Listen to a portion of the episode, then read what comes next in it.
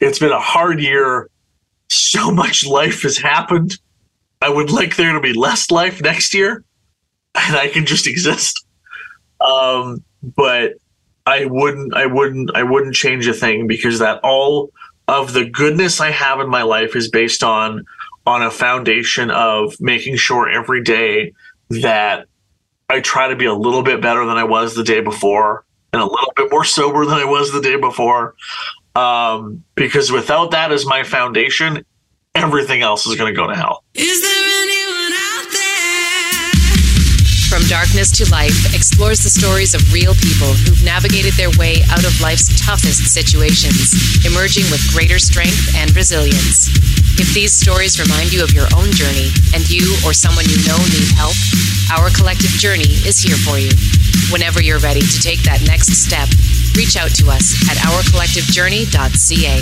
Hey, welcome back to another episode of From Darkness to Life. We got Ryan here. Uh, introduce myself like I'm not myself. It's been a while since we've been in the studio, but yeah, we're back.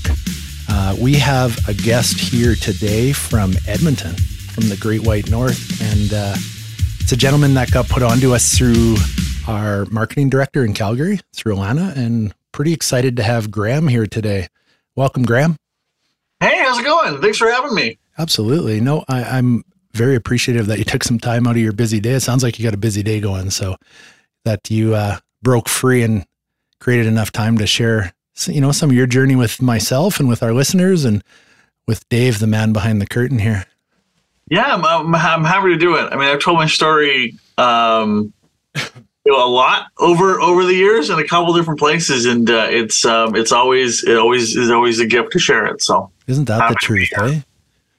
It's so cool. I love how you said that. It's always a gift to share it. And I don't know about you, but when I first got into, you know, this this new journey of life that I'm on, and I'm in long-term recovery now, but when I first got into it, man, I was a little timid to share my story. I wasn't sure what people would think. And but like you said, now it's a gift. And every time I share it, if one person, if one person resonates with it, it's worth it every single time.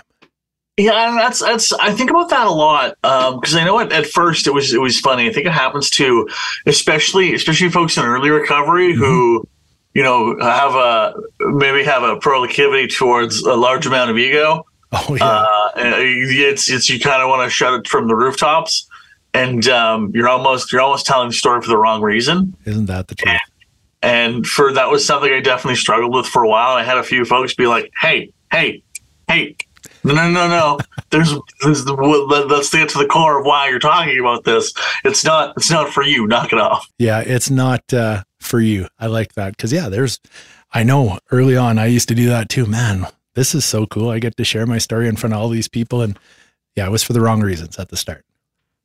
and that's and that's okay. I think in a lot of ways, it's all it's all like a part of a part a part of everyone's own everyone's own path. Yeah. Um, you know, I'm I'm a firm believer in um, however however you're meant to find you know your own level of sobriety is that's that that's your own path and your own journey. And some people's paths involve you know having a couple stumbles on the way. And and and that's okay. Um, i mean some of the best wisdom i've gotten from people are people who have you who have fallen off the wagon once or twice Mhm. even after kind of getting things together but i mean i, I heard this a long time ago um, and uh, it's kind of cheesy, but I always really like it. And that it, it's okay to fall off a wagon because you know it's a wagon. It's full of a whole lot of people that'll be like, "Okay, come on back, let's go, let's, let's get back in here, let's get going." Yeah, that's so cool. Yeah, I yeah I couldn't agree more. And you're right. So many people, you know, fall off early on, especially early on. And I heard you know heard some cheesy stuff along the way too. And one of them was it's either a lesson or a blessing. And and to distinguish between the two and take it as you know those stumbles are going to happen. Take it as a learning experience and let's not do it again. Let's learn from it and move on. hmm Yeah. Yeah. there's there's and it's so hard too because I've, I've been really lucky. I've never I've never had a, a relapse. Yeah. Um, um, I've I've I don't even want to say if I've ever come close. I don't I don't. I've had a lot of people kind of because I was very very open with my family and and my friends when I was close to and when I first uh, when I first was like okay all right we're starting life number two now.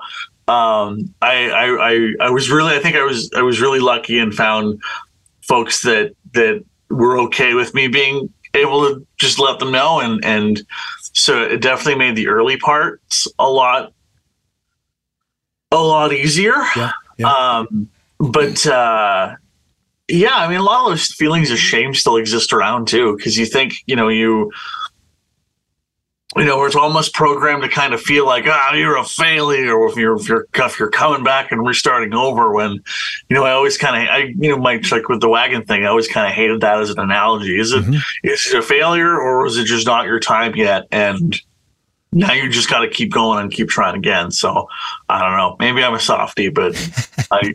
That's how I like to think about it. That's cool, man. I love your enthusiasm. It sounds like, you know, you're on the right path and your recovery, uh, your journey of recovery and, you know, has led to obviously where you are today, but it sounds like you're enjoying life. It's, you know, you hear so early on about, man, and I know I went through these feelings too. What am I going to do for the rest of my life without this, this, or that in my life? And, and, you know, there's some amazing shit that you can keep doing. Oh my god, I'm I'm I try really hard to constantly re- like try to remember how how truly like lucky I am. Mhm. Um, like this, like cards at the table this year has been filled with some of the most um, wonderful kind of material blessings. Yeah. Um, like I, I was I bought my first house this year, which Oh, is sick. um, something I never ever thought would happen. I mean, even um, and it all it almost it almost didn't because when it came to like the final little bit of getting you know like all the papers and signed off together, you know, my my credit was just my credit was so badly ruined from just years of of going into like overmaxes and overcharges just because I kept drinking and using Mhm. that you know even you know some four years after getting clean um because i'm you know i got clean in june of, tw- of, of, of 2019 Awesome. um my credit was still recovering from from from the hell it kind of went through from from being an active addiction and it almost didn't it was really close to not happening Wow. and uh and and when it finally kind of pulled around and and and did um you know it was it was that was a big like oof this is a lot of a lot of big feelings and and and, and got to make sure i'm putting my thanks in the right place um and and being uh grateful but not proud Yeah. does that make sense Absolutely. Yeah. Yeah. yeah, that's so cool. And you know what? Early on, I heard you say, you know, you talked about how fortunate you were to to have a circle of family, friends, you know, that that supportive circle you had and still have to this day, I'm sure. But how important, you know, being open and honest and how easy it was to be open and honest with that circle and and how important in your journey do you think that was? Like what a pivotal moment to have that opportunity to share that with people, knowing that, you know, you're not going to get kicked to the curb. And, you know, in your experience, how important is that for you, for your recovery? it's it's you know it's mega man it's mega like the the i think the key is to for anyone because especially like you know when you, you no no one's you know no no one's here because they want to be you know no one's Right. like oh boy here i go hanging out with a bunch of other Totally. sad broken people I or- can't wait to burn my life to the ground. Woo, I love pain. Wind it up. so I, I, I, and a lot of that, a lot of that, in so many people's cases comes with like either family trauma or, or, or, or, or what, and it can feel so lonely and so isolating. But I have, even, even when someone feels so like, like totally alone, Mhm. I I am willing I'm willing to bet my bottom dollar that there's there's always one there's always one person somewhere that that has has some love for you whether that maybe that's not family maybe it's just like a friend maybe it's someone you can trust you know at work um there's there's always someone else out even when it feels like there there isn't. Yeah. um that that that cares about you and wants and wants you to get healthy and and be better. And you know having the, the whether it's like I did it because I was scared and alone and tired of being so isolated whether it was like cracking myself open like a little feelings egg to go hello I am in fact very soft. Please hold me. Yeah. Or you know just wanting someone else to lean on i think is so huge especially like really really early on Yeah. Um, and especially if you have like some pretty big points of trauma in your life.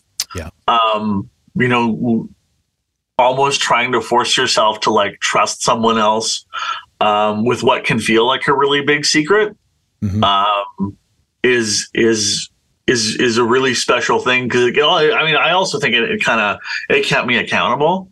I mean as I as I progressed on and got um you know got got coins for however further on I was going Right. you know I um I got a text from from my boss um because I I kind of you know cards on the table I got I got found out I had been I had been drinking pretty heavily and and um and using a lot and I, and I work in radio Okay. Yeah. and so me getting caught was my boss finding out from one of my coworkers that I was drunk on the air Oh wow.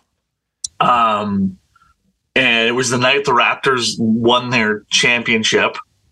Um, I had gone to an event before work. I had hosted, like I had hosted it. There was an after party. I don't remember the after party, and I don't remember going to work. And the next morning, I had a friend be like, "Hey, were you drunk on air last night? Like, what was wrong with you?" And I denied it, and then checked. I could check my my the, how long my breaks were on the from the show on my phone the night before. And my first break, which is normally like forty five seconds long, Yeah. like maybe tops. I opened up my first one, it was three and a half minutes. Ooh. And I was like, "Oh yeah, you were drunk. Okay, cool." hmm. Wow. And it was, I was really lucky. I was on my way to see my therapist anyway because I have that fun depression anxiety combo. Oh yeah. Yeah. That cocktail. So, so see my therapist, and I mean, she. It's so funny because she had been dropping hints for probably like a year and a half. Like, you might be an alcoholic. like, It sounds like a Jeff Foxworthy joke. kind, kind of, yeah, not a little bit, but a lot more sad. Yeah. Uh, totally. Yeah. I get it. and you know, I had either ignored it or pushed back on whatever it was, and um, you know, eventually, like, I broke down and I was like, I think I'm really broken. I need help. And she was like, Oh yeah, yeah, yeah, yeah. You have a problem. How right, And- right there in that moment, how hard was that for you to say that to your therapist? To to say that out loud? Oh, I'm not. I'm getting teary thinking about it right now. And Yeah. that was, you know, four and a bit years ago. Um, because I, it's funny. So you have to fill out this little the um uh, this little intake per uh, when you go to the it's uh, Calgary Counseling Center. I'm I still I'm still a client there. I'm fun. They're amazing. I love them. My my my therapist is still is still there, which is so cool. That's so cool. Um, so you fill out a little a little iPad when you walk in, uh, letting know how like your emotions are, like where on the scale you are, and Yeah. so it works just like a graph. And however much like red on this graph you have, and how high that red bar is, is how you're emotionally doing. And I remember distinctly seeing my therapist walk in, go to the printer, like laugh, talking to another therapist, look at my page, and just saw her face drop. I was like, "Oh, that's not good." And we sat down. And she like just held up the sheet. Was like, "Do you? So do you want to start or?" wow.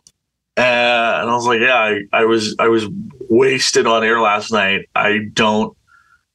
I've I, I've been doing this a long time. I think I have a problem." And she was like, "As close to as close to as your psychologist can go to saying, "Oh, honey, you have a problem."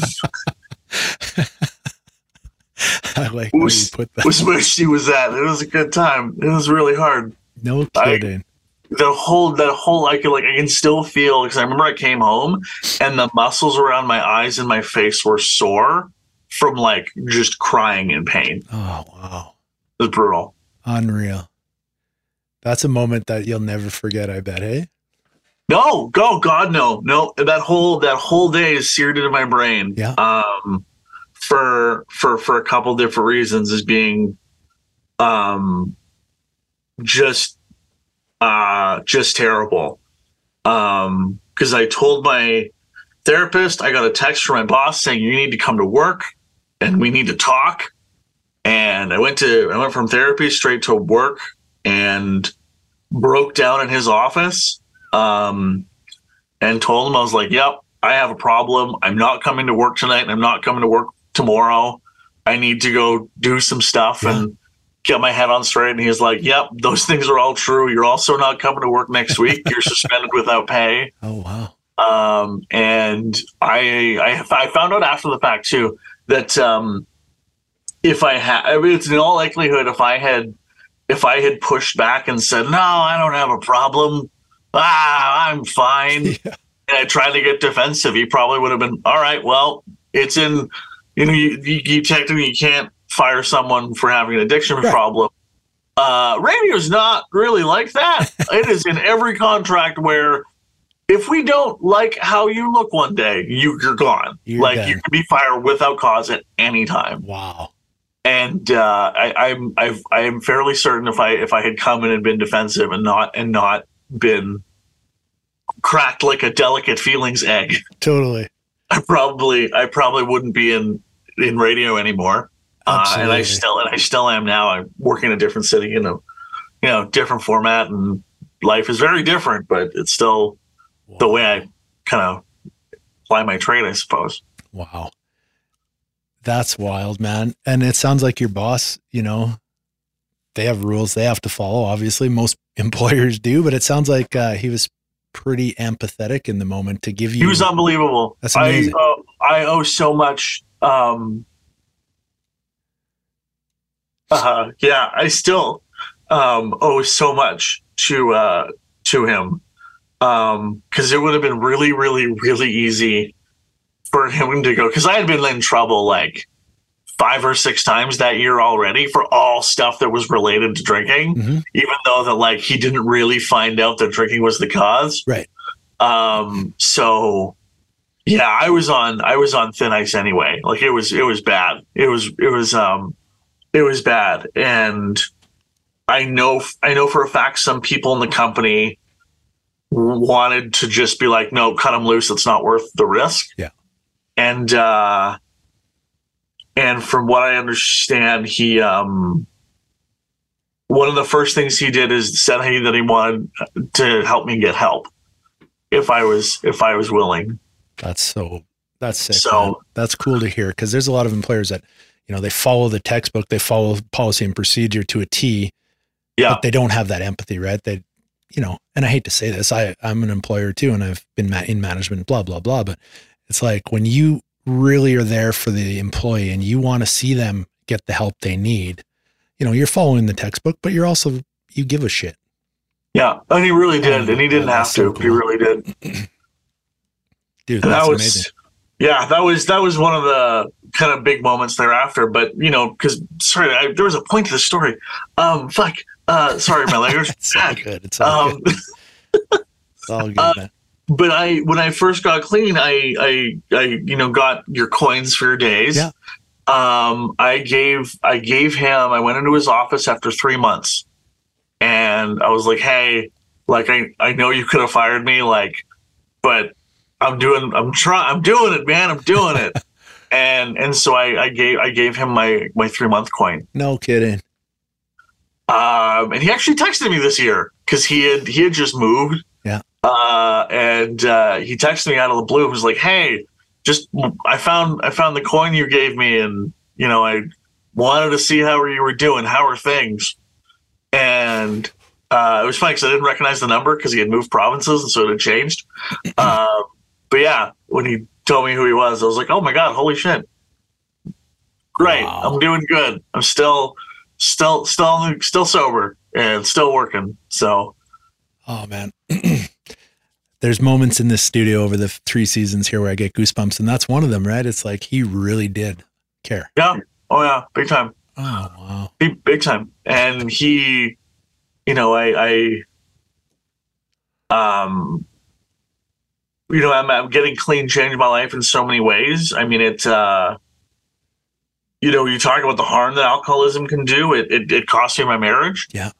Um, Me it- too. Eh, mm, Weird. Ba-da-ba-ba-da-ba. uh, yeah, like and and it's funny because with my with my marriage, I didn't uh, we didn't I didn't realize that it cost it until almost two years after I got sober, Wow. Which was which was interesting. What what what do you mean by that? Like you didn't So alcohol Oh, yeah. wasn't in your mind like to blame for your divorce?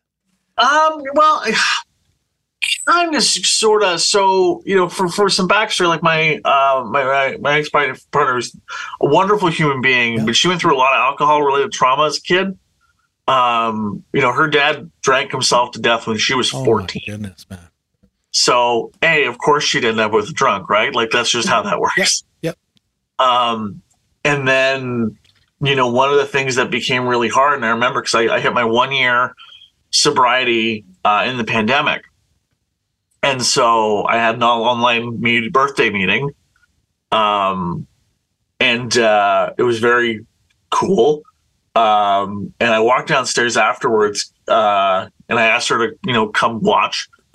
Um, and I walked downstairs and she was like just shattered and having an awful time. And I'm, you know, freaking out, wondering what's going on. Um, and she had, and she had said that her dad had never gotten that far. Holy smokes.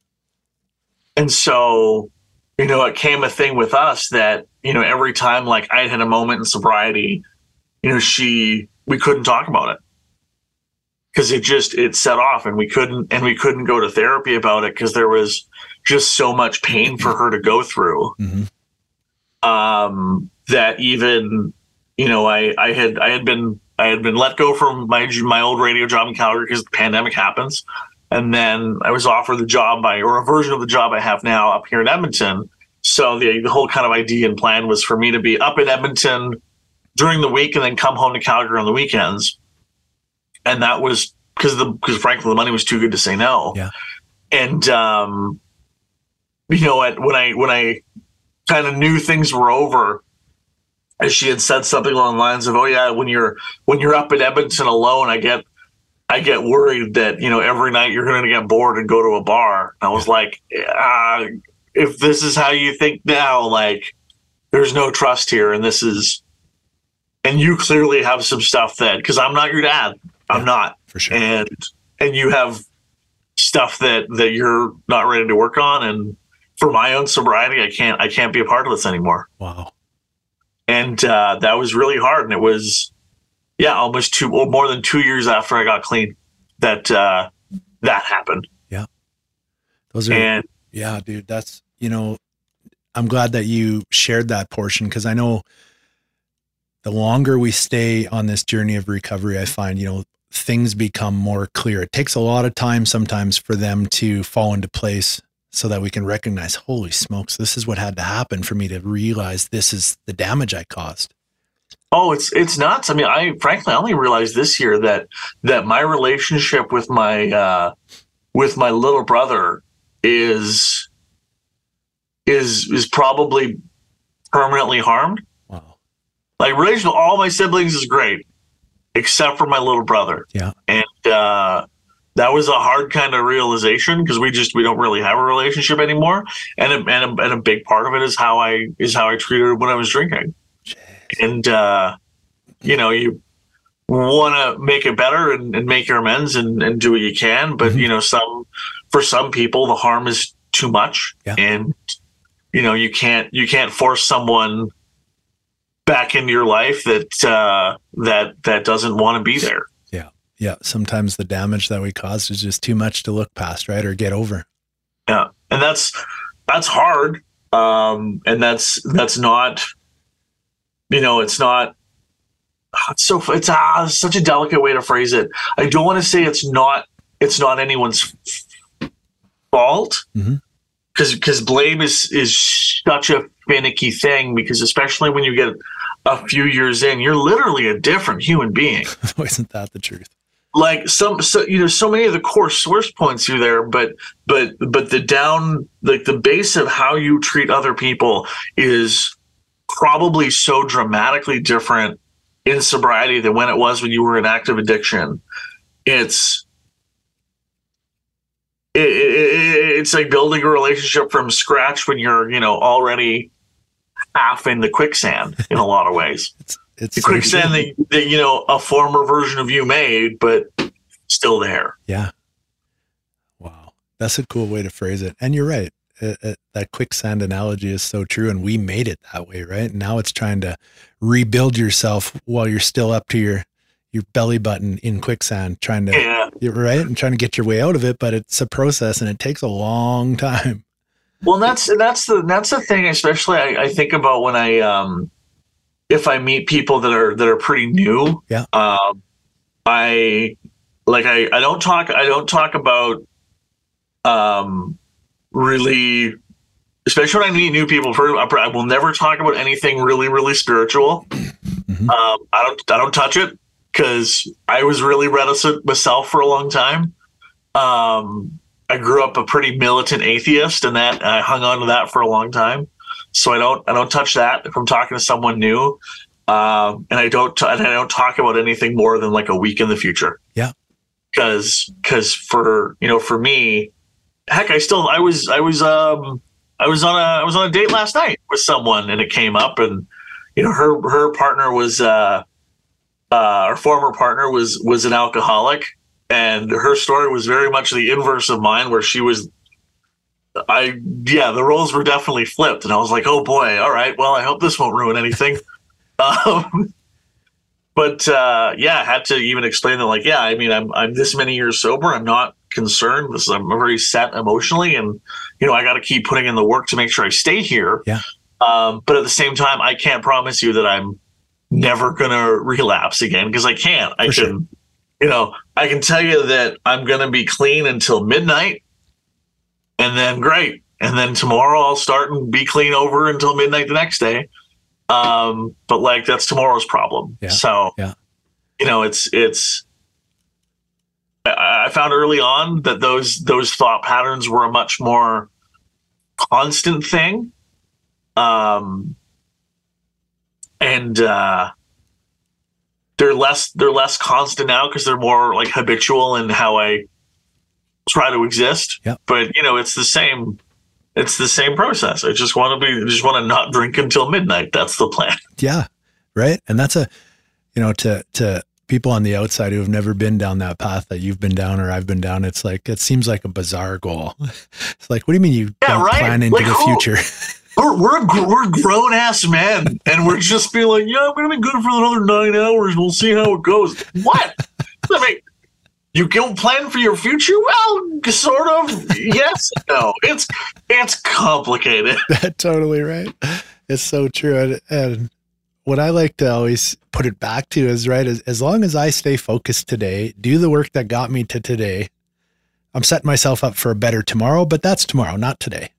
Yeah, it's it's it's less it's less about you know kind of dragging yourself up out of the quicksand, and and more of um like just laying uh, getting ready and like laying the ground for tomorrow's brick. I don't know why I'm into building metaphors all of a sudden, but you're just like laying you're laying the brick for tomorrow's pathway, Yeah.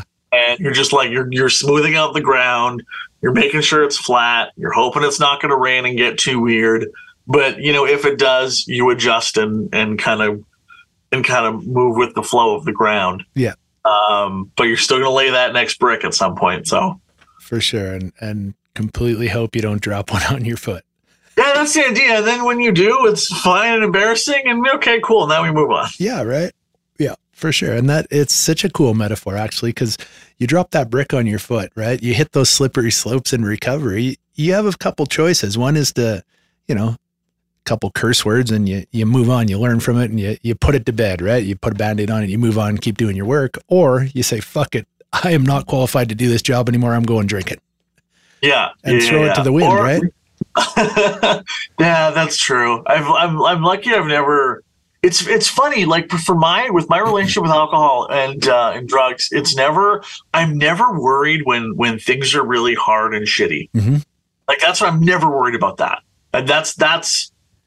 You know, like my my, I grew up with a lot of trauma. Grew up with some really weird living situations. Yeah. Like I'm never worried when things are bad. When I am at my most vulnerable and most like susceptible to like the the, the cunning, baffling, powerful part of alcohol. Yeah. Is uh is is when things are great. Ah, And I'm re- and I'm really close to that like you know, you want the contentment when you're when you're it's when I'm in like the kind of chill happy zone and everything feels feels good and great and like I'm all proud and happy. That's when that's when things are, are most dangerous for me. Yeah. And it's it's funny because I find when I'm in that zone, if I ever get there, it's I always I always have to take a sec to kind of stop and think, where where is this happiness kind of coming from? What is this feeling? hmm and and how far away is it from contentedness. Because i think i think the search for contentedness and and and that kind of serenity are really really close together Yeah. um and and really kind of feed off one another nicely where it's very different from like feeling happy or joyful or whatever it's just it's just being really comfort to the contentedness and serenity are- for me are feeling very comfortable that things are how they should be Right. And if i'm in the zone of everything's awesome whose fault is it? Probably me. Okay. All right. Take a couple steps back here friendo. Where is it like how much of this is actually stuff that that that is your quote unquote fault? And how much of it is you know you are being at peace with the world and figuring out like where that balance is? Dude, that's so, so- cool. That's you know, I by trade now I'm an addictions counselor and I, I think about those pieces all the time in different terminology and whatnot, right? But it's that present moment piece, right? Get present in the moment is what I'm hearing from you is, you know, check in. Where is this coming from? And doing that internal piece, that work, you know, and being present with yourself, understanding that I'm headed this way. I got to take those two steps back and figure this shit out. Why am I here? Where's it coming from? And if I don't do that, where's it going? Yeah, exactly. Because for you know, for me, you know, one of my big ones is my my my ego will take over and be like, everything's good because of you. For and that's sure. that's that's the danger zone for me. For That's- sure. You move over, you- Graham. I got this. Hello, I'm yourself. I'm doing great. Let me show you something. it's so true. And I know early on, like, well, I don't want to say early on, but about that three, four year mark, my brain could tell me those things too. And I, it was those pieces that you just shared that I had to really start doing. And it wasn't something I dreamt up. My therapist at the time talked about present moment and checking in with yourself. Where are these feelings coming from? Don't just say them, label them. Don't do that, right? Actually, No. where are they coming from and what are these feelings? Label them and then decide where they come from. Run it past somebody who's maybe in your trusted circle. Because once again, my crazy brain can tell me certain things to make Oh, me yeah, do yeah, certain yeah. things. And, and that's all part of the work. You know, you sound like you're doing continuous work on yourself. And one of the things I hear all the time is, well, what's this work you guys always talk about? Doing the work. And I'm like, well, this is the work, right? Like doing Yeah. these things you're talking about, what I'm talking about. It's not just the light switch and there, now I'm good. Yeah, well, even you know, I uh, I even you know deeply love having people close to me who will like on a on a very regular basis will be like, "Hey, what are you what are you grateful for today?" Yeah. Um, because if I don't remember it, because I'm I got the ADHD brain, I get distracted when there's a squirrel. It's a very exciting squirrel, and I'm gonna just Absolutely. take off. Shiny penny. Um, having having someone go, "Hey, what are you grateful today?" Uh, grateful for today is such a nice kind of grounding thing. Yeah. Um, and because because it instantly resets you. So what am I grateful? I'm grateful for for sobriety. Um, grateful for my dog. Um, having you know having family that can kind of help me through whatever, and then you know even even being as as silly. I really I really like getting kind of silly with with a gratitude list. Mhm. Um, even being like I'm really grateful for a good cup of coffee. Like just just small small silly stuff because it keeps like it's great to be grateful for the macro things, Mhm. but it's like the very small little esoteric things that are again like these little almost like happiness nuggets yeah. yeah. um, that that are that are good to kind of I find for me keeping keeping me grounded. Um, I mean, it's it's that cli the cliche phrase is, "Oh, you gotta have an attitude of gratitude." it's like, thanks, pops. God damn it, you're right. Shit, Mhm. you can't you, you can't be uh you can't let your ego go too far if you're if you're constantly being like, "Oh man, that's cool." Thanks. Yeah. That's that's that's really cool. And that reminds me of something I got away from doing actually. My wife and I we used to do we used to do best moment, worst moment at the end of the day. You know, we'd we'd oh, each Oh, share. That's cool. Yeah, we'd each share the best moment from our day and the worst moment. And then, you know, be grateful and, and thankful for the best moment, but kind of sit and discuss what the worst moment was and why was it the worst moment and what could we have done differently. And it was so cool. And for some reason, we got away from that. And I think you just turned that light switch back on for me. And I think that's something I need to get back to doing. Because, yes, when you start having that conversation and you start recognizing those pieces, and when I say they, I, you know, I mean me, but it was wild. Like to actually sit in those dark moments of my day and think, why is that so dark? And how could I have done something differently and learn from it? Right. And set up the next day, set that path, that brick was really nice the next morning. totally. And I, I'm really like I have a really wonderful therapist now, um, who uh, who just uh, uh, she has this amazing amazing way of of going through. Okay, let's let's you. She's so good at reading body language Oh, yeah. when we're going when going through something.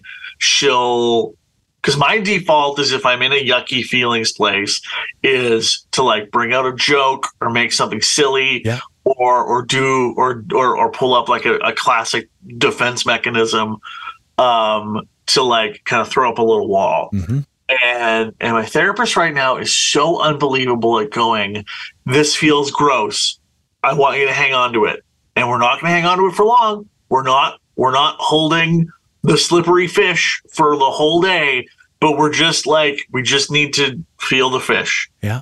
and and and hang on and hang on to this grossness and really kind of figure out where it's coming from is it is it the actual thing we're holding or is there or is there a line or thread to something deeper that we haven't that is just like triggering something else Yeah. and uh and that's and i remember the first time when she said okay this feels awful let's hold on to it and we're going to stay here i was like no I'm out. no, I don't want. I don't want to stay here. Don't make me. Oh God, I can figure out what's happening. It's not the thing. It's something else. Oh, it worked. Yeah. Right. Damn it. she was right. Yeah. It, it's, it's a pretty cool process, right? I've sat that same feeling where I'm like, nope, I'm not holding on to this, or we're not talking about this any farther. It's really awful. And then with a little poking and prodding and, and some persuasion and what I've learned to understand is motivational interviewing. Here we go. And suddenly we're yanking on that string and suddenly we have what's at the end of it, right? And it feels good to get there. It does. Like it's it's we call it going through the muck. Yeah. and we're going to go through the muck for a little bit and because it's some somewhere somewhere the the source point of the muck will reveal itself and it can be really really hard and crummy to get there and it's not fun and Mhm. it's not pretty and it can crack you open like a like a delicate little feelings egg Yeah. um but you know there's there's something there's something kind of powerful and um and and very emotionally and spiritually rewarding about about about getting through the garbage to figure out what you know some of those source points are whether it's a source point to drinking or a source point to anxiety or or whatever it whatever it happens to be. Um it's it's a very powerful feeling to like walk out of a, a session this is why I'm, I'm a huge i mean whether you're in recovery or not i'm such a huge advocate for therapy Yeah. period um, that that it, it it's it's it's like a workout for your emotions Mhm. and it just feels good to do hundred percent. And and what do you think it is? I don't. I have my theories too, but why so many people? There's this stigma around seeing a therapist. You know, like Ah! we'll go to a massage therapist, we'll go to a chiropractor. You go to all those things to keep your body in tune. But when they talk about let's go work on our brain and our emotions and and all these other things, let's go see a therapist. People are like, nope. I have been ta- I have been I have been talking about the stigma around therapy s- literally since 2016. Um, because I, I I I distinctly remember seeing a stat, and this is when I was still on the radio in Calgary, um, that uh, that that suicide rates and and just like a heads up, we're not going to dive deep into like suicide stuff here, Right, so for sure. don't don't freak out. Um, if that puts you in a bad place, it's okay. I promise. Um, the, the suicide rates among young men in Calgary had gone up by by three hundred and fifty percent in in twenty. And this is twenty sixteen. So a much different world than we live in right now. Absolutely. This is pre Um, pre pandemic even. Yeah, pre yeah pre pre pandemic, pre crazy inflation, pre housing crisis, pre all these things, and and it was, and, and so much of it came down to, um, or one of the theories was that um, affordability was really starting to tilt, especially in Calgary, and um, reading that stat was really upsetting to me, and I and I on my radio show talked about it. And like it kind of admitted for the first time like yep i'm in therapy to handle my depression and my anxiety. And it was really it was really kind of incredible because it opened up this uh, the, this wonderful number of doors. And i ended up working with cmha calgary Mhm. on a bunch of different anti-stigma and stigma reduction projects basically up until I, um, up until the pandemic. And then I, I had moved to edmonton afterwards. So like talking about stigma reduction I I don't I've lost count of how many schools I've gone to to go talk and be like, hey, it's okay to not be okay. There's Yeah. nothing wrong with your brains. There's nothing wrong with with being neurodivergent. There's nothing wrong with um, thinking that your brain just doesn't work like your neighbors or your classmates or your brothers and siblings. That's just it's just like a it's like a fact of, of going from rain to snow. We we live in Alberta. That just happens. Um, sometimes brains go from brain like rain to snow with no warning, and that's that's fine. I still think even though we've come so far, um, and I will say bless Gen Z for this so much because um, they have gotten so good. I think partly through nihilism, uh, to be honest, to to really admit that like, oh yeah, uh, my brain sucks and everything's hard right now. Um, it's it's it's like it's getting so much better with them. I know there's a lot of millennials that are very reticent still to go see a therapist, Yeah. and and I genuinely think it's it's just because, well, you know, you're just not you're just not tough enough to handle life, um, and and that's such a that's such a, a sad and untrue an untrue statement because yeah, it is going to talk to a therapist or a counselor is is is absolutely no different than than going to a dentist. And I say this as someone who is deeply afraid of dentists, and I don't go nearly as much as I should because they're scary and I don't like machines in my mouth. but you want to put an emotional machine on my brain? Don't care. Yeah. Go nuts. That's wild, right? Yeah, it's it's it's all still stigma, and it's and it's. I'm very excited for for the next generation of people because I've I've I've I've spoken to young people now who are um, like just in university, and just casually they'll bring up, oh, uh, these are my these are my brain beans. Yeah. um, which is such a funny way to describe meds if you if you happen to be on on them. Uh, I I it is becoming so much more normalized, and and I think societally things will get there. Um, but like my dad's never gone to see a therapist. He never will. Yeah. And man, he could use it. Oh my Not- gosh. Not everyone could. And uh, I, I really think it's a societal stigma thing where at one point it will be seen as being as just standard as going to the doctor or the dentist. But Yeah. we're just not we're just not quite there yet because there's still that kind of leftover oh men gotta be men, just go work and, and be tough. That's right. Whoa. Yeah. Yeah. Uh, specifically from a, a, a mask a mask side of things, I'll say. Absolutely. Yeah. Yeah. And then there's, you know, from a lot of that same population you're talking about that are entrenched in that stigma and, and we're strong enough, just work harder, do these things, right? A lot of those individuals, I was one of them, just drank more. Yeah. Oh, well, oh my God. I mean, I used to, it's so, man, it's so funny to me that I never thought, ah, Graham, you might have a problem. when I would literally say as a joke with my friends, oh, yeah, I don't, I don't, I don't do coke or, or, or smoke pot. I don't do that to get high. I do that to turn my brain into the this is your brain on drugs egg. that was that was my joke. It killed at every party I went to, and at no point was I like, "Wow, Graham, that sounds like you have a problem." No. Why would you? yeah, I, I completely agree with that. It's funny because, man, I think we're dating ourselves with the brain on drugs and the egg and the frying pan commercials. That's been a few oh, years since that's oh been my on. god, I, I I said it to someone who was 24 and they, not 20, yeah, 24 a little while ago, and they were like, "What? what do you mean? What? I don't know. I was like, it was a commercial. It was it was on the same time as Astar, the War Amps robot. Like it was. he can put his arm back on. You can't. Don't play As- around farming equipment. And I- they're staring at me like I have 17 heads. Absolutely. I haven't thought of that or heard of that till today, since the last commercial I saw. Ah, Astar. I used to laugh at that robot's name. It was so dumb. And the so dumb. animation was like, they did their best. Quick side note Do you remember the show Reboot? I don't think I remember that one. Ever? though. Reboot or Beast Wars, they were they were done by this company called Nelvana, who oddly enough I now sort of work for. No. Um, they're all part of like Full my circle. It's crazy. It's so weird. Um, they uh, they they developed these shows for Canadian television. Um, and part of it was like, hey, the government of Canada was like, we'll give you a bunch of money to make these kids shows, but also you got to do something for the public good. Uh, and so they came up with this Astar War Amps campaign robot.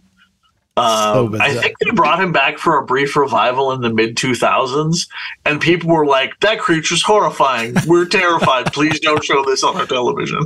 no shit. Bring, bring, bring back the house hippo instead." right? Yeah, it didn't work so well. I have uh, an acquaintance, and I won't give away too much information, but we were in a support group meeting, and he's a little older, about my age, a little older than me, and and he talks about how reminds me of the uh, brain on drugs ads because he talks about being to seven or eight treatment centers back in the mid '80s, and he goes. I tried just saying no. That didn't work every single time. thanks, thanks, Nancy Reagan. because it led to nine treatment centers. Oh man, look, hey, if, if the war on drugs didn't work, so good job, folks. Yeah, Uh, it turns out people still really love drugs. absolutely right. And it turns out that uh, you know people are always going to love drugs. I think this is going to be the problem. There's no, I don't think there's a solid solution to this. It's about education. It's about you know building resilience in young people. It's about being honest, like you said at the start, right? Open and honest and checking in with yourself and figuring out why is this happening and why am I utilizing all these other outside resources to feel okay or numb things out. Yeah, yeah, yeah, totally. And it's funny you bring up treatment centers. That's my. I don't have a lot of regrets in life or in sobriety. Like things have been. I'm a very firm believer in things will be how things will be, Mhm. and that's okay. Um, but man, I had a chance to go to a treatment center uh, that was going to be fully paid for Wow. and and the way it was presented to me was so harsh and negative that I was just like, no, not doing it. And uh, and I and I really really wish now I had taken a little bit more time to get less wrapped up in how it because like cards on the table like i had to go i was mandated by the company to go see an addictions counselor if i wanted. It was a condition of my employment Yeah. is that i would see an addictions counselor for about a year. And uh, the first the first person i got was just awful. She was terrible. I have no idea how this person continued to be an addictions counselor because in her, her method was the tough love. Oh yeah. Sort of method, Yeah. um, which was not love. There was no love. It was just mean. It was more It tough was shit. just it was just tough and mean. And and she had told me to my face, was like, look, you're you're you have you have failed at your life. We're gonna build you back up, and you gotta go to rehab. And you can go to Grande Prairie or Lethbridge or Cranbrook or Winnipeg. Pick one. I was like, what the what, the, what are you talking about? No, I'm not doing any of those things. You can go to hell. Um, it was that very like early, early sobriety, like yeah, yeah, right. I still know what's best for me. yeah, and and it's and I called my and I and she had she had in turn I had found out lied to me and said that my workplace had told me I had to go, which was not true. Oh wow. Um because I because I called my company's HR person. I really hope she's still the HR person there. she was unbelievable. Um, I called her in a panic. I was like, "Hey, the addictions counselor said that you guys are forcing me to go to rehab. Like, if that's what's happening, that's what's happening. But at no point has anyone told me this, and I don't know what to do." And uh, and she called me on a Saturday morning and she was almost in tears. Um, she was like, I'm so, so sorry that this person said that to you. What we told her is that if they, if she thinks you should go, that we are willing to pay if you want to go. You can go wherever you want. We'll cover it. You absolutely don't have to, Wow. but if you want to, we will. And, and that particular therapist took it as, well, you have to go You're going. and and it's so funny because I think I think now if I had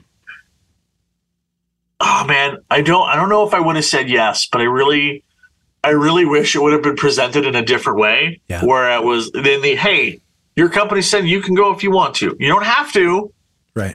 but I think you should and here's the options you can take Totally. and and I and I really and I really regret it because I ended up going to an outpatient treatment for not long. I only went for about three days before I was like, you know what, I can just do meetings and I'll be fine. Yeah. And you know what? Ultim- ultimately, it was okay, but man, it made the first year of recovery way harder than it needed to be. Yeah. And I still really regret not not taking that chance Right. um because i know i know now it's so funny i'm not like planning a relapse i really want to make that clear Yeah, for sure. but but like if the worst should ever happen the first thing i'm doing is going to treatment. Hmm and and because yeah i think i think treatment centers get such a bad rap um that everyone is there is this horrible screw up that that ruined their lives and and everything's bad. Where you know it's like i just actually i just had shoulder shoulder surgery about two and a half weeks ago and my workplace gave me two weeks off to literally stay home do nothing. All i've done is play Baldur's Gate 3 it was great. And it was just dedicated time for me to heal. And that was so helpful. Mhm. and god and that was 14 days i was was off. And man i could have used that. Because my first day back at work after i got allowed to return onto the air was the same night as my company stampede party. Oh boy. That they were having in the building while I was downstairs trying to do a radio show as I'm like white knuckling trying not to sure. oh man I'm just like picturing you sitting there. I'm picturing it now. gripping the table for dear life oh and like the company stampede party was a free for all so I had like friends could come down clients who I knew were all like you know I know you're on air but can we sneak you a beer? No I'm good thanks. Please leave. Yeah, right. I'll be back in a bit. Close the door. That's what got me here. oh man. Like but i could i was too afraid to tell anyone. I was Yeah. terrified to tell anyone even though i'm i'm positive it was an it was an open secret in the building. For sure. because like i told my co and i and i apologized to each one of my coworkers been like hey like i put you in a bad place. Like i'm really sorry this this whole thing we work at together is our baby and you know i'm i'm not i wasn't helping so i apologize to them but i didn't talk to anyone else outside like the on-air team about it Oh wow. I'm fair. I mean, look, when you a drunk person on the radio is really not hard to miss. it's pretty noticeable. Is there any way I could maybe find that copy? I'd like to hear it. No, just kidding. No, I mean, oh man, I've never listened to it. I, I don't blame you. I've never. I, I, I were. I was sitting at the light. I was sitting at Fourth and uh, uh, Fourth Avenue and Tenth Street, and I had. I, I was on my phone trying to pull up Cloud Logger just to see, and I saw the giant wall of how much I had talked compared to how much I normally do, and I could not bring myself to hit play. Wow. Wow. Uh, and I never have. I'm sure. I'm sure my old bosses listen to it. I know my the morning show because they had how it all happened is the the, the wife of, of the morning show, one of the morning show hosts, um, was driving around getting groceries and listening to the station, and she texted her husband, who was the morning show host, being like, "Is Graham drunk on? Is Graham drunk? Like, what's going on?" Um, and then I got a text, and then they talked about it in the morning of they listened to the show in Cloud Logger, totally could tell that I was drunk, and they were they were debating on going upstairs to tell to tell the boss that like, hey, this is a problem.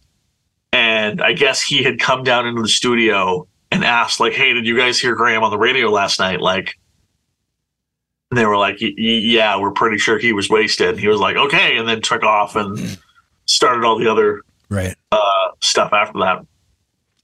So I was really lucky to have a very supportive workplace. Yeah, oh, absolutely. It sounds like that was a very pivotal moment in your story, right? You you shared with us a little bit about what it was like. What was that moment? What were those moments looked like? You know, where you had that turning point, and uh, a little bit about what life is like now. But if you're cool with that, share a little bit about some of the stuff you got going on now. What's life like now in recovery? Oh, man, like? I'm I, I actually just went through a very big kind of life change uh, and job change. Um, you know, it's radio and media is a tumultuous industry. Yeah. Um, very very tumultuous, and uh, my my old job um, that I had moved to Edmonton to do uh, no longer exists. So um, just this week, I started a new position where I'm on I'm on the management team, which is very cool. Never in a thousand years, when I, especially in active addiction, where I ever thought that I'd be put in a place and be trusted to manage people. So that's pretty incredible. Um, I'm I've I've also joined the morning show um, of our station. So um, in a shameless self plug, if you ever happen to be listening to radio in Edmonton, uh, Chuck at 92.5. Um, I'm a part of the the morning show on that station. Um, and if this is a really wild one, if you live in Barrie, Ontario, uh, starting in a couple weeks, and this just blows my mind that someone's trusting me with this. Um, I uh, I'm I'm the imaging voice for Big 101 in Barrie. So whenever whenever when you, when you listen to the radio and hear the voice that pops up between the songs, that's not like a DJ. Yeah. Um, the person that just tells you what the radio station is. That'll be that's me. That's my voice nice. Which so so on a professional note my career is going better than i could possibly imagine i'm Wow. i'm so so lucky um and even when i was first being hired me and i talked about it openly with the uh with the program director who was hiring me because it was you know a pretty uh a pretty big story when i first um I actually, on the one year anniversary of me getting clean, I recorded a video that we put on the X929 uh, social media channels. And uh, it was just a story of literally what happened, what things were like, and, you know, where we're at now. It was, it was very much like a share in a group. Um, and, uh, and that video went pretty nuts.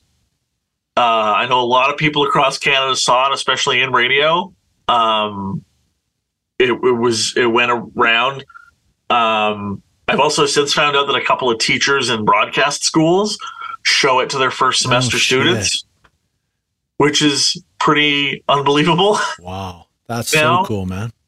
um so yeah like it's it's it's um it's become an integral part of of the story of who i am as a person um you know i make a point of mentioning on my sobriety date if i'm doing a show it's like yep hey just a heads up like this is my life i don't shy away the fact that i'm an addict when i'm on the radio if something contextually comes up so uh, being able to talk about that and be supported to talk about that sort of thing i think is really is really important for me now Yeah. um you know while maintaining a, a certain level of coyness as to not break any rules Right. um which can be for rules. well, I can, let me tell you, I got caught once by accident because I, I talked about like, oh yeah, because there was a story about alcohol and I talked about it, and then my own the fact that I've been sober for a bit, and I said something, and someone texted me, uh, texted the radio station and was like, I've heard that before. Or do you do you, do you go to a certain place? And I was like, oh sh- Right. crap, yeah, I, Are you- I do. Are you a friend of Bill? And I was like, yeah, I go, yeah, I am. They were like, I could, I heard that saying. I could tell you were. Which I thought was, it was like seeing Batman, not Bat, not actual Batman, but like just someone accidentally take the mask off for a yeah, sec. for sure. Like no one else would figure it out, No. but you know that person did, which I thought was very funny. That's really cool, man. Um, so yeah, like again, like I, I, my life is so good, and I have so much to be grateful for. This has been a really hard year. Like buying the house has been a lot. It's been really stressful. Um, you know, just trying to figure out how to function in the world as it exists right now has been hard. Um, you know, I've gone through a lot of family stuff. Like I'm, like truthfully, so I have, I have, um, I, I was very much raised by my Oma. Um, and uh, when I moved back to Edmonton, had found out after I was home for two weeks, and we found out that her cancer had come back. Wow. And I remember, I remember thinking how what a wonderful, what a wonderful gift that two weeks after I move home, I find out that I have a limited time with a person that raised me, and this is this is great. I was meant to come home to be with her in this time, and and you know she's taken a turn in the past um couple weeks and things are are are uh, are really coming close to the end. And uh god that's hard. That's hard. It's so um hard hard to kind of work through Mhm. uh, but but they gave her six months when i moved home over two years ago Wow. and I have gotten to spend the last two years of my life. I've spent more time with my Oma in the last two years than I got to in the last 12 before that because I hadn't been in Edmonton and I'd been around and moving and doing radio in all these different cities. And um, uh, that's gonna that's gonna be hard when that happens.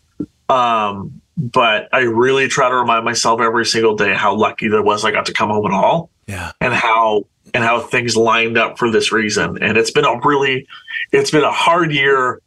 So much life has happened. I would like there to be less life next year and I can just exist.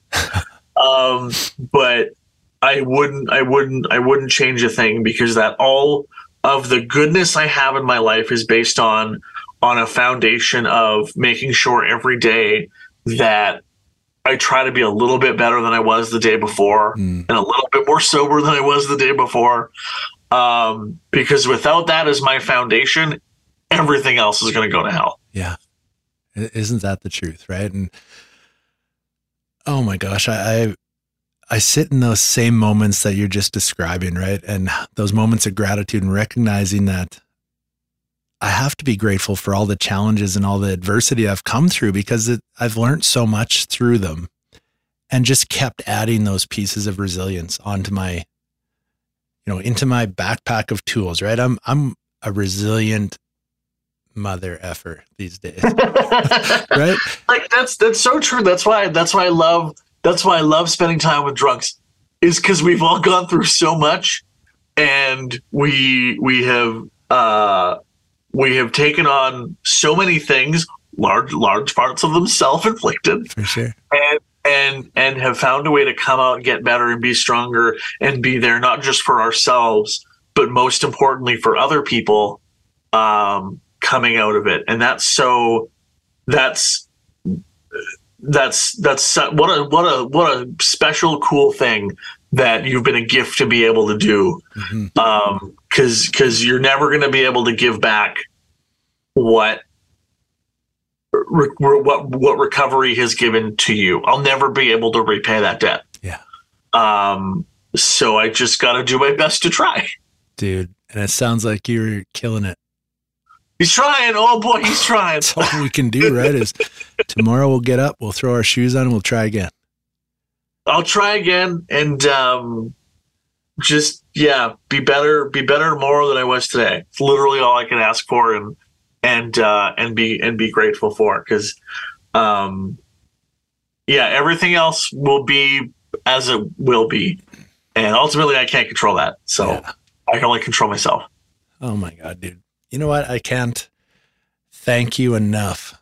You know, I'm full of gratitude now.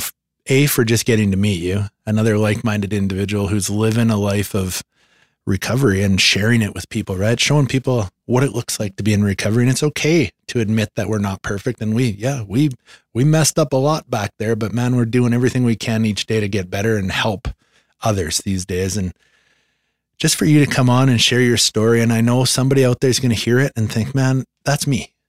You know, those pieces that you shared today, somebody's going to resonate with it. I know it, it happens continuously and somebody will reach out and I think is just amazing, dude. And what you're doing today and sharing on air, sharing publicly and, and trying to reduce stigma. And I think you're just inadvertently building, you know, resilience in other people by sharing your story and, and giving people hope. And that's, you know, our goal here at From Darkness to Life is to give people hope that, you know, it's it's adequately named. It's from darkness to life.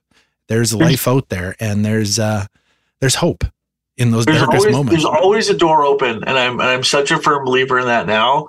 Um, there's there's always a door that you can take to try to make your life a little bit better, and a lot of times, you know, someone might have to help you open that door too, and uh, and that is not a sign of of weakness. That is not a sign that you're not good enough. That is that is just a sign. This is one of my favorite one of my favorite like I, I call like a Gen Z thing because I'm pretty sure it is. One of my favorite like weird little Gen Z phrases is that "Well, I'm just a little guy. I'm just doing my best. I'm just a little guy. And and that's I love that phrase so much because we're just that's literally what we are. We're just little people trying to figure things out Mhm. with with whatever our challenges are. So um thank you for the kind words. That that means so much. I really that really does mean a lot. trying not to cry. Oh, dude. I'm fine. Um, and um, yeah, thanks for all the work that you're doing. Because yeah, pod- podcasts like this, stigma reduction, like just being. God, this never stuff like this didn't exist no, like ten years ago. exactly. Right? And you know, talking about mental health is getting a lot better. Talking about alcoholism is getting a lot better. It's you know not quite there yet. It's you know we'll get there, and that's and that's fine. And I'm I'm very grateful that um, you folks are helping a lot because yeah, this is this is big stuff for a lot of people. It's big, it's heavy, and um, to make it not heavy means a lot. Wow. I could not agree more, man. Like it is heavy, but it's so important because like you said, it wasn't being talked about when, you know, when we were growing up. And if somebody hears this and things resonate with you, you know, it's okay. Like it's okay to reach out. It's okay not to be okay, like you said earlier, right? And there's things we can do about that. We just gotta take that first step. And that's really the only step you have to do on your own. Once you have Yeah. some support, things get a lot easier. Is it perfect? Absolutely not. But you don't have to do it alone. Yeah, and if you stumble and if things get weird, that's cool. Yep. Again, that's the point of falling off a wagon. Is it is full of other people to kind of help you back up, and it'll help you on there in the first place. So I love that. I'm going to steal that from you, but I will give you credit in the footnotes. yeah, go nuts. Don't care. I've I I'm sure I accidentally stole it from someone too. So Absolutely. go nuts. Well, brother, I uh I just want to thank you again for coming on and sharing this powerful story and uh we're going to be praying for your Oma. I that that means a lot. Thank you. Absolutely, man. Like whew, good thing Dave's got tissue in the studio. I don't know if you have any, but I got some right here. Dude, I know what it's like, right? And and like you said earlier, I you know, I don't want to dig back into it, but you're present in these moments and you got to spend the last 2 years with her and and if you were still out doing what you were doing before, that wouldn't have been possible. Oh God! Even you know, even when I, I I remember the first time she said how that she was proud of me after after I got clean. That broke me, shattered me, and it still it still does. Even if like something comes up and I bring up sobriety, and she'll she'll still mention it, and it uh, whew, gets it every time. Oh boy!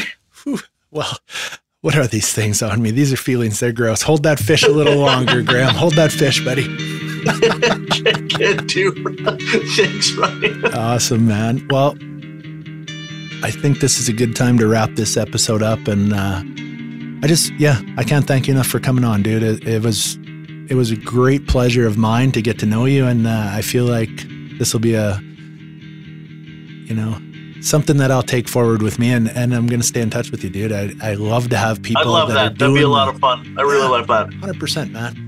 We will stay in touch, and uh, you, yeah, just keep killing it up there, buddy. Okay, take care, pal. Talk down the road. Awesome. Thanks a lot, Graham. From Darkness to Life is an Our Collective Journey podcast. These are the real stories of people who've triumphed over the many challenges of life's journey. If you or a loved one needs support, please reach out to ourcollectivejourney.ca. Our commitment is to empower you to build resilience as you journey towards recovery. Consider showing your support by donating online at ourcollectivejourney.ca. Hosted by members of Our Collective Journey. Produced by Rob Pate. Engineered, edited, and directed by Dave Cruikshank. From Darkness to Life is a plugged in media network exclusive.